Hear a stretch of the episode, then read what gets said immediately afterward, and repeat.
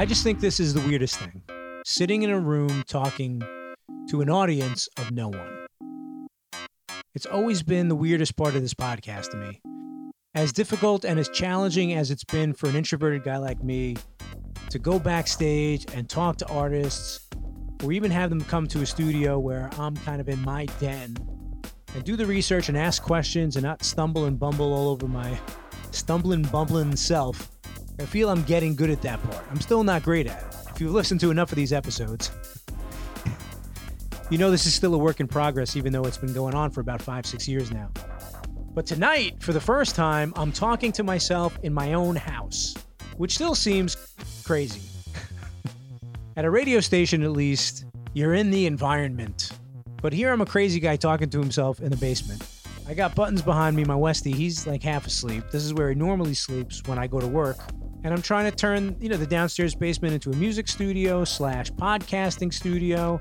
I want to start doing phoners and Skype interviews. I'm trying to up the ante with this podcast because there's a ton of bands coming into town that I would love to talk to.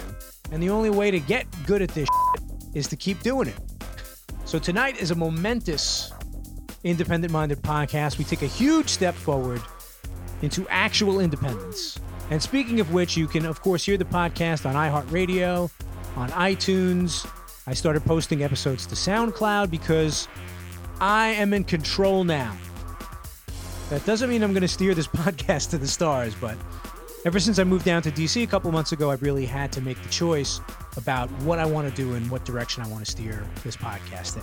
And it's been a new experience to go to the venues to talk to these artists. And so far, my experience has been you know, the bands are sound checking, they're backstage at venues. Everybody's kind of probably in a different sort of frame of mind before they play a show. They're all in the middle of tours, so they're probably a little world weary. I'm that guy now. I'm the guy with the microphone and the little recorder and the headphones who wants to talk about the eighth track on the second album that came out in 1994 and inspired me to write this song that I put on my album in 2004. So I'm drinking a little whiskey tonight because I'm finally able to actually do that while I record this without getting into trouble. Potentially. Now that Big Brother's no longer watching. Episode 82 of the Independent Minded Podcast. Find out more about it, baldfreak.com. Follow the podcast on Twitter and Instagram at baldfreakmusic. See lots of pictures of my dog. And I want to give a quick shout to the Dark Life Experience blog. They're based out of Germany. They just featured my single Unity for my last album, I Gotta Rock, on their blog. God bless Germany. I Google translated the review. You have to know German to read it otherwise. A piece that arouses emotions and casts a spell over the listener.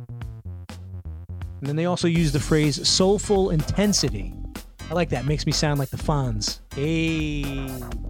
And yeah, I just released a quote unquote single from the album that I put out at the end of 2017. It's called Unity. It's out on SoundCloud. Check it out. SoundCloud.com slash baldfreak. Leave a kind five star review on iTunes, and I'll send you a cookie. And if you'd like to be featured on the podcast, or if you're in a band or you know somebody in a band who you think would be cool for the podcast, hit me up at ron at baldfreak.com. And even though I try to seek out my idols and cool bands that I grew up listening to, predominantly, this is an equal opportunity podcast here. If it's your cousin's cousin in a local band and I think it's cool, I'm not going for the follows. I did, however, follow Michael Rault, singer songwriter from Canada, to the Miracle Theater in some area of Washington, D.C., that I don't even know what it is, but I walked there from work and I met Michael Rault, who's on tour in support of his new album, It's a New Day Tonight. And you'll hear a song from it in just a sec. And we set up shop in a nursery, a baby nursery at the Miracle Theater. Definitely taking the cake, at least thus far, for oddest place for me to interview an artist. Fortunately, there were no babies in there, so I got a nice clear signal. and I got to talk with Michael Rault for about a half hour. We talk about Harry Nilsson, our shared love of the man, how he got signed to Daptone Records, a fantastic label that, if you don't know, is home to the late and great Sharon Jones and the Dap Kings. Studios in Brooklyn, so we talked about my hometown, specifically Bushwick, where all the hipsters are hanging out nowadays. He also talks about being a Canadian tour in the States and how he's not fancy enough for Williamsburg. Join the club, pal. I'm not even fancy enough for Bay Ridge. Gonna kick it off with I'll Be There from the new album, It's a New Day Tonight. Then my conversation with Michael Rault right here on Independent Minded. Let's go. It's Ronnie Scalzo's amazing podcast. It's Ronnie Scalzo's amazing podcast. He's talking to people who make art and music. He's plugging their projects, making famous. He's helping them out just by making them talk about all the cool shit that they do.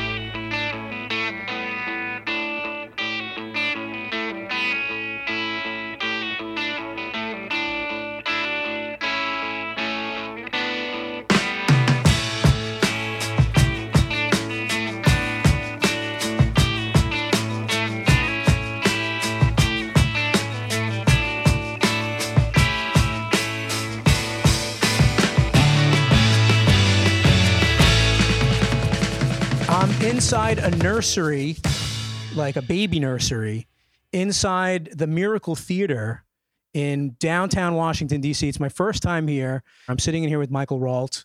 Do you have children? No, I don't. I was going to guess no, No. but I, I thought I might as well ask since we're I could. in a nursery. I'm almost 30. I could have kids. Do you think people just kind of come in here and go to shows and drop their babies off, or is this some sort of private business going on in here? I don't know what the deal is. This place is also run by a church. So maybe it has something to do with like maybe they run the, the nursery up here when they're doing the church stuff. I don't know. it's a religious thing. Okay. Yeah. I think it's probably religious. every remote interview I've been doing since I moved down here to DC has just been kind of this interesting experience of where am I going to set up shop and where am I going to talk to people. And Michael Rault, you have certainly taken the cake here with the nursery at the Miracle Theater. You're not I plan- performing in here, are you? No, not performing up here. I don't think you do children's music yet, do you? I mean, that's a reputable business right now. Not yet. I might do it. You know, like I like Nilsson's The Point a lot, so maybe I just go full out and just make a, a cartoon children's version Oh, of you what I like do. Nilsson's The Point? That's I love Harry album. Nilsson. Yeah, yeah. I'm wearing my Harry Nilsson hat right now. Oh yeah, it looks great. Not a lot of people know The Point, and I imagine you're kind of on the younger side. So the fact that you know what that is is already, I'm already impressed. I didn't even know about it when I was a kid. It was something that like I think my parents knew about it when they like when they were younger, but then they didn't show it to me when I was a kid, but someone showed it to me recently, so I got into it as an adult. For the Harry Nilsson layman, it's an animated movie There's a movie and the record, which I strangely have never seen the movie. I've just listened to the record. that he does the score Yeah. for, and he's, like he wrote the whole original album. yeah, he's and the intimately story. involved with the whole thing. Yeah, yeah. I actually bought the album for Gabe Roth's kids when we were mixing the record out at Gabe Roth Daptone Guy's studio out on the West Coast. yeah, yeah. I want to talk Got along with that. his kids staying at his house, and I was like, "Oh, I should get them this record." So, I How ordered did you get turned on to Harry Nilsson? It was actually through Max, who plays in US Girls, who we're on tour with. I mean, I think I'd heard about him before, but he put on the point, particularly when we were on tour, coming down through this area. Actually, it was like a five years ago or something. We were touring with his old band Slim Twig, going down to play Hopscotch Festival, which we all just played yesterday, with us opening up for US Girls now. So we're on different bands, but on Oh, the cool. same bills together. So, uh, yeah, it was actually kind of a reunion right now of hearing that album. if you are still exploring, I got to give you two uh, recommendations, and this is for everyone out there. Uh, Harry Nilsson, fantastic singer songwriter with the voice of an angel from predominantly the '70s. Uh, I think John Lennon said he was basically Harry Nilsson was his like favorite singer. Yeah, yeah. John Lennon was uh, out drinking with him often, and the guy drank like a fish. The documentary. Who is Harry Nilsson? I haven't seen it yet. I've heard it's great. All right, good. And um, there's another animated special from the 80s that is very close to my heart. It's called Ziggy's Gift. And Harry Nilsson does the soundtrack to that Christmas special. And it will melt your cold little heart, Michael Rault. I'm looking forward to this. if you like the that. point, then, uh, you know, smoke a bone and check out Yeah, Ziggy's yeah, Gift one night. Around Christmas time, especially. Right uh, on. You'll enjoy. That sounds great. So we're in Washington, D.C., but you, my friend, are from Montreal, Canada. Yeah, it's where I live these days. I'm originally from Edmonton, Alberta. A lot of bands have come out of there. Like, Ah, go Oilers. yep, exactly. That's my team I cheer for. You know, uh, from there we've had Mac DeMarco and Homeshake and a few prominent people come out of there. And then in Montreal, there's a thriving scene. A lot of them are from Edmonton, but there's a lot of people also from elsewhere and also from Montreal. And uh, lots of things going on in Toronto, where I've also lived. Those are the three cities I can speak on with some authority because I've lived in all three. But all really cool scenes going on. I've been to Toronto a few times. I really like the arts and music scene there, although I've only been there as a tourist and a part time musician way back in the day. But um, I've never been to Montreal. I was supposed to go there in 2008 on a bachelor party, and I was shot down by my ex because she was worried that there were too many strip clubs.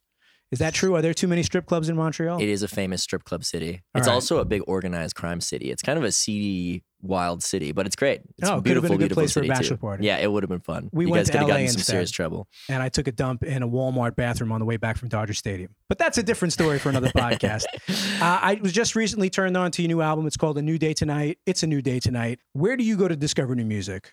Do you go to the usual haunts, or is it just more of a word of mouth thing amongst friends and fellow musicians and stuff like that? I'm lucky to have a lot of music aficionados in my surrounding group.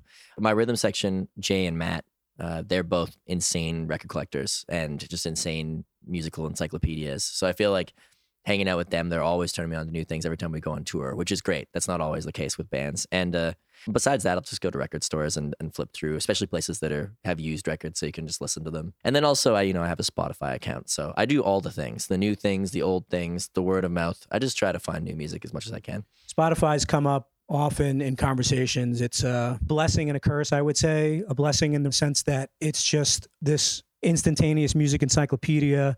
If you hear about a band or an artist or someone recommends something, you can just go and listen. The same could be mm-hmm. said for everything from YouTube to Bandcamp. What's your opinion of that? You you probably grew up in an era where that's kind of been the norm, but I've talked to a lot of artists who've come into that era where music has completely been devalued in a sense, Right. at least recorded music. Well, I mean, it was different for me because I started getting into records when I was probably about 12 and also and, and underground bands as well. That was when I first started running into like going to HMV, which we have up in Canada, and being like, oh, I want to order this band. And they'd be like, that's not even in our system. And then Yeah. I was like, okay, how do you, what do you do here? So I had to find independent record stores and then start Yeah, ordering special things. order something. Yeah. And so I went through that a little bit when I was younger. And then, you know, the internet came in when I was like everybody started using like MySpace and stuff to post their bands and everything when I was 15 or something. So then I walked through the whole progression of having a MySpace, having a Facebook, getting everything on Spotify and such. So I don't know. Spotify is great for touring though because you can just download new albums all the time and listen to new Yeah. music constantly. Whereas any other alternative besides you know internet based things, you can't really just be constantly turning over your record collection while you're on the road. So Of course, as a fan, it's great. But as Mm. an artist, does it concern you? I always have this issue. I, I've put a couple albums out and I don't tour. You know, I work a day job.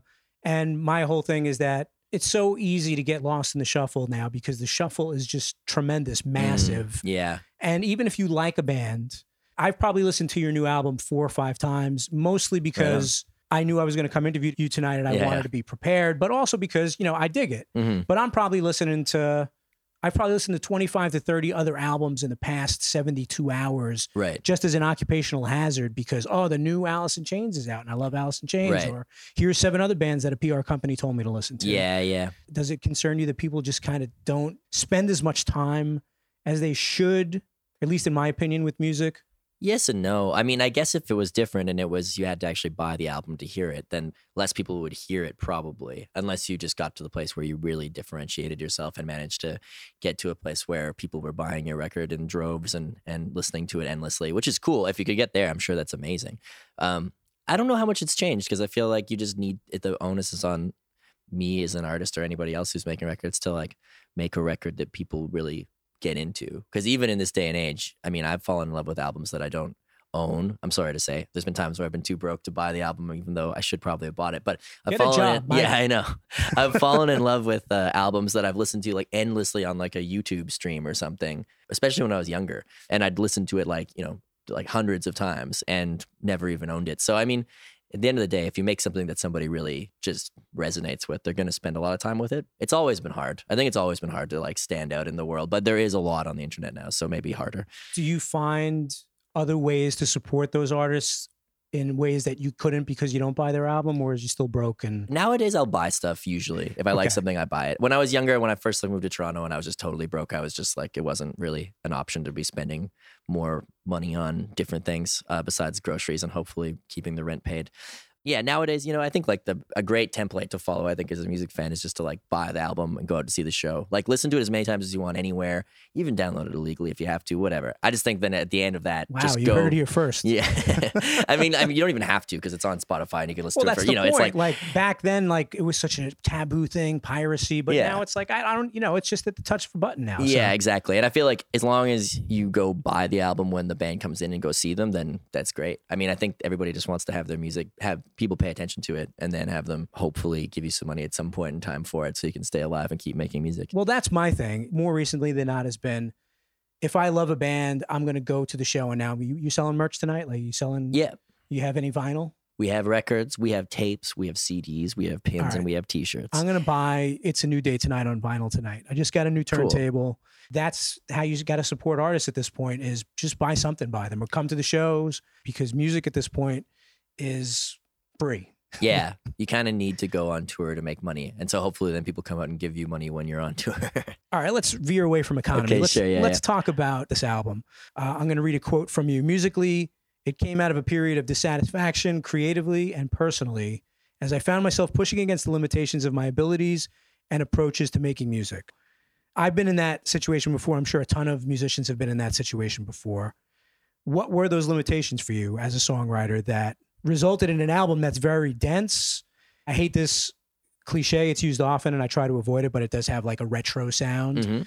and it's super solid. So obviously, whatever that period was, you came out of it like a butterfly at the end of it. But what was holding you back up until the point where you kind of got in the groove and you started working at Daptone Records? and- Yeah. and the studio. I mean, part of it was finding a place to record. I moved to Montreal in the middle of writing this record and trying to figure it out. And I moved into a situation where I wasn't able to record easily. So I was kind of just making very limited home recordings. And I went through a couple different things, recording at different places before I settled on recording at Daptone. And as soon as that came together, it just like they liked the record and they got behind it and wanted to like invest time into it. So that made a huge difference was just being able to actually have engineers and feedback from people I could trust who were able to help me get it to a really good place. that was a big thing. But then also just yeah, just trying to write songs that were better than what I'd written before. Trying to get more into being a real songwriter, and a real singer. I think I've gotten a lot better at singing, especially because like Daptone's so analog. It was just kind of like you know previously in my life there was a lot of like, oh I can't really sing this that well, but I'll get it good when I play it live and we'll chop up the vocal a whole bunch. But this was more like Yeah. I need to be able to sing all of these layered vocals. It made you raise the bar. Yeah, exactly. You know, I'm getting a little bit older, and I feel like there's a certain amount of kind of like a feeling of being, am I actually going to be a real songwriter and a real singer and a real, you know, do all the things to like a real level for somebody who does this for their life's work. So there's just a lot of that, a lot of running into limitations, seeing that I was doing things poorly in certain ways and just being like, I need to do that better. And every one of those things just takes however many hours of work to get them to the place that it actually is working. And so there's a lot of that. Once you get through that, there's a, a clear sense of being like, oh, cool, I just needed to do that work and I put it all together. But when you haven't done it yet, there's a sense of kind of being like, can I actually do this? Or is this Yeah, going to work out There's a ton of horribly? self-doubt. Yeah. Is this a huge waste of all my time and I should just go try to pursue another career right I'm now? not so the only one that feels that way. I think everybody feels that way. So that was like, there was a lot of that going on. So that was the, I think, a lot of the dissatisfaction. Let's give the listeners a little background here because we're kind of jumping ahead. You're signed to Wick Records, which is the rock spinoff of Daptone Records. And if you don't know Daptone Records, um, Sharon Jones and the Dap Kings, these were the guys who played on Amy Winehouse's Back to Black album. Wayne Gordon is the guy who discovered you. Is that right? Yeah, I mean, we got in touch and, and decided to book some recording time. And then he was the one who spearheaded signing me. So let's take off your humility hat for a second. What do you think these guys saw in you that made them extend their services and, and an offer like that? Were you looking to get signed? At the time, I wasn't. I was actually just looking to book some recording time. I figured that I would book time there and do really good sounding like beginnings of the recordings, beds, and whatever else we could get done, and then bring it back and finish it somewhere that I could afford to work for longer Yeah. back in Canada. And did they help you out with that? I mean, I'm sure it's not cheap to record at Daptone Records. Well, at the beginning, I was just paying like a. I think they gave me a bit of a deal, but I was just paying them, and then so I went down there, and then over the course of just paying them, it was kind of funny because it was like this feeling of being like they're saying that it sounds good, but I'm also paying them. So I was kind of yeah, like, I've been there yeah. tons of times. so I'm kind of like, okay, cool. Like they don't seem to hate it. It seems relatively genuine, but you know, right. You're not paying them to shit on your yeah, music. yeah, exactly. so then at some point throughout the first week, I was going to book a second week, but I think by the time we finished the first week of working together, me and Wayne went out and had some drinks, and he was kind of like, I think you should just finish this here and we should sign it. That's great. He's like, I got to get it approved by some people, but I think you should do it. And I don't know why that was. I mean, it all just seemed really natural and we got along really well and they liked what I was doing. And I guess I had some affirmation of the fact that I guess what I was doing wasn't entirely terrible.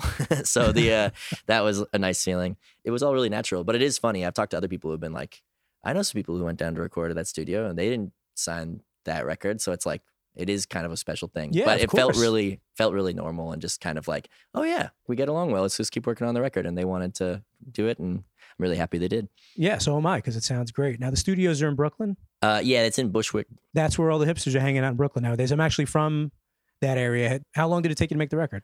It was like on and off over the course of about a year. Okay, so you spent a lot of time. In I spent a lot of time in, in Brooklyn. Yeah. What do you think? I mean, I like it a lot. It's cool. I think like Bushwick isn't as like overwhelming as Williamsburg is, obviously. So it's like I know that it is like gentrified or whatever. I don't really know what it was like what does overwhelming mean? I mean, Williamsburg is just like really like it's just too fancy for me. Like I can just tell that I can't afford to be there for too long. Like I go there and hang out for a little bit, but I'm like I'm gonna have to leave before midnight or something. Or Yeah, you're 10 years too late. Like Yeah. 10 years ago, Yeah. Williamsburg was Bushwick. yeah, And Greenpoint and that whole area has become a kind of mecca for artists and live music and Right. hipster food and yeah. beards and tight jeans. It's and- totally fun. I mean, but uh, but Williamsburg is almost like past the point. Like it's almost like it's Oh, just yeah. a looks. It doesn't even look cool anymore in No, some it's ways. not. It's kind of like this just feels like a really expensive shopping mall or something. But I mean, it's Yeah. kind of cool. Like there's still cool things there. I'm not trying to diss it's everybody or anything, but maybe a little bit. Bushwick seems cool. I know that for like the Daptone guys, they've been there for years. Like when they moved in, it was just they could get this house for super cheap and and do this. So I think for them, it's funny because the whole place has suddenly become a lot more hip and everything around them. But I mean, there's also more restaurants to eat at. I think. I think before they didn't have many places. They're just going to the bodega on the corner before when they were working on sessions. And now it's like we have all these different places we can go. Now, this is your second album. Your first album, Living Daylight, came out in 2015. Did you tour to support that album? Yeah, we managed to. We kind of just like forced that one. and managed to get it on the road for like over a hundred shows that year, Wow. and that was just kind of us. Like we had an agent and stuff, but it was like I don't know if the demand was fully there, but we were just kind of like, we'll do everything, and Right. we just did everything that So came the our way. dedication was there early on. I mean, the thing is, it's really tough as a Canadian to get down into the States. And that's what you want ever since you're like 18 and you start doing it. So by the time I was like 24, 25, I can't remember when I, how old I was, but we got signed to Burger Records for the last record. And that was our first American deal. And our agents convinced them to pay for a visa for us, which we could never afford or get because we just didn't have the credentials to like convince the government to let us come down here and play music. So we had it all kind of line up. We got a bit of press. We convinced them. And as soon as we finally got the visa and it was paid for, it was just like we had the first one we just had for a year. And I was just like, we need to play all the time in the States. Like we just need to say yes to everything and get as many shows as we can because touring Canada is slightly bleak because it's very, very sparsely populated. So you're just like driving for hours and hours and hours to play in smaller cities than when you're touring the States, you can drive for way less hours and then play a bigger city. So Everything's much more spread out, I would Yeah. imagine. yeah, so that's like it's a little bit tough to try to make a go of it only touring in Canada. So I just knew I needed to kind of seize that opportunity.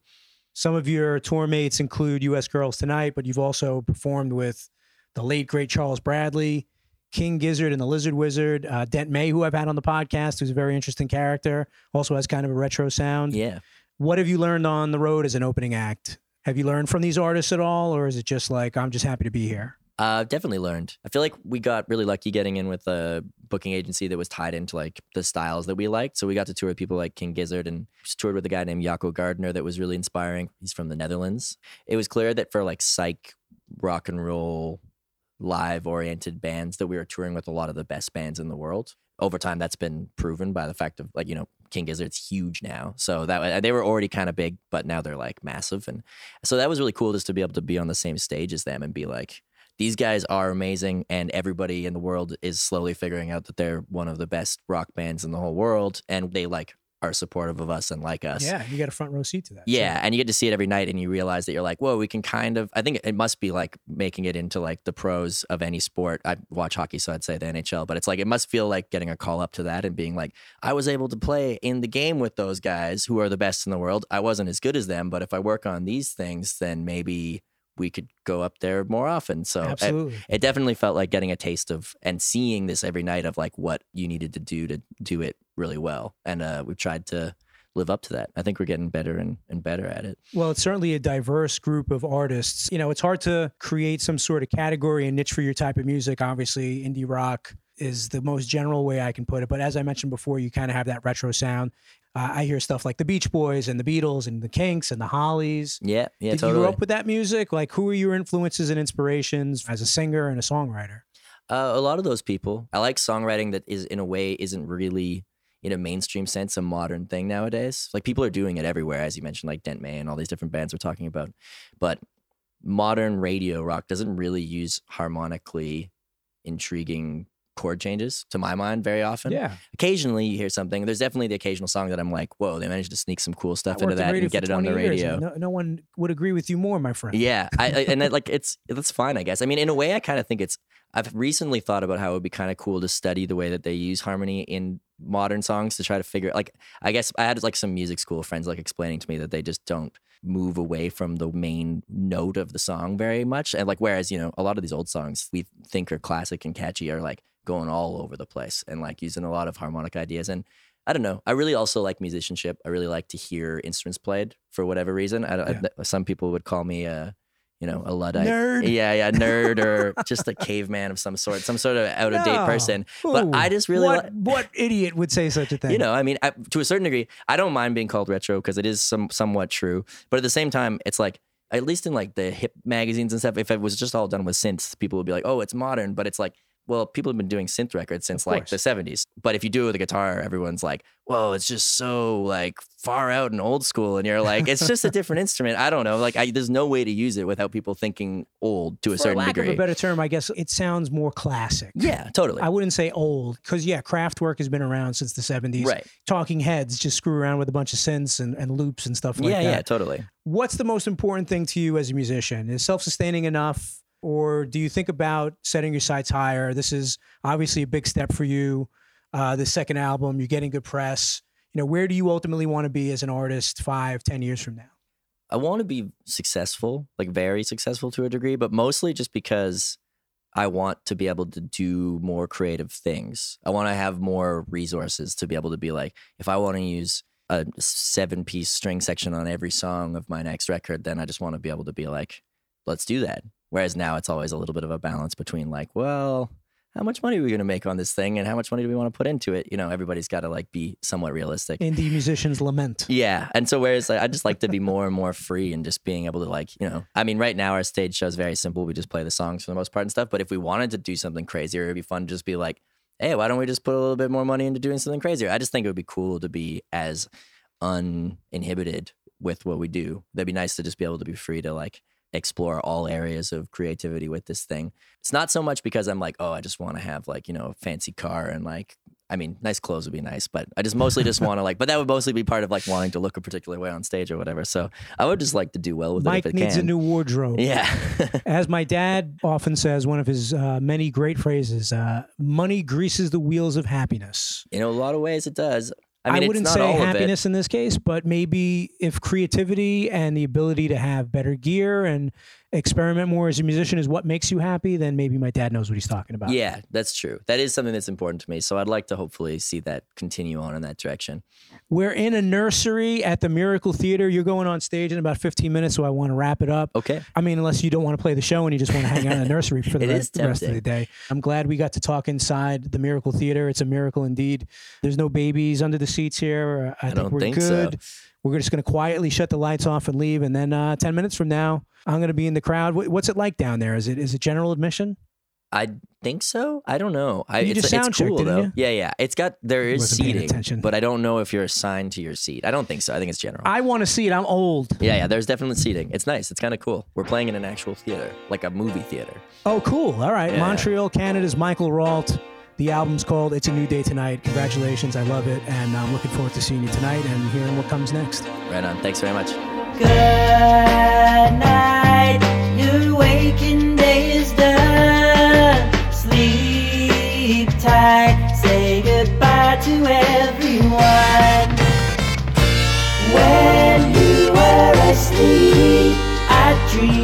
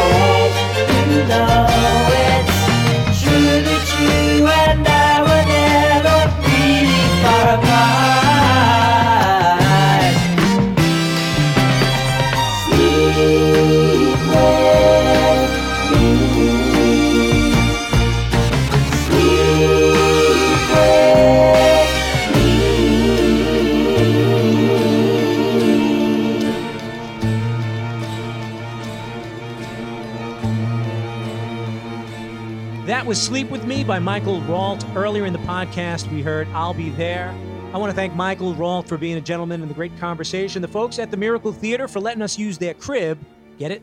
Rachel Weldon from Kelp Management, and Nick and John from Daptone Records for helping to put the interview together. Find out more about Michael and the new album, michaelrault.com, facebook.com slash Michael Rault, and on Instagram at Michael underscore Rault. That's a lot of Rault.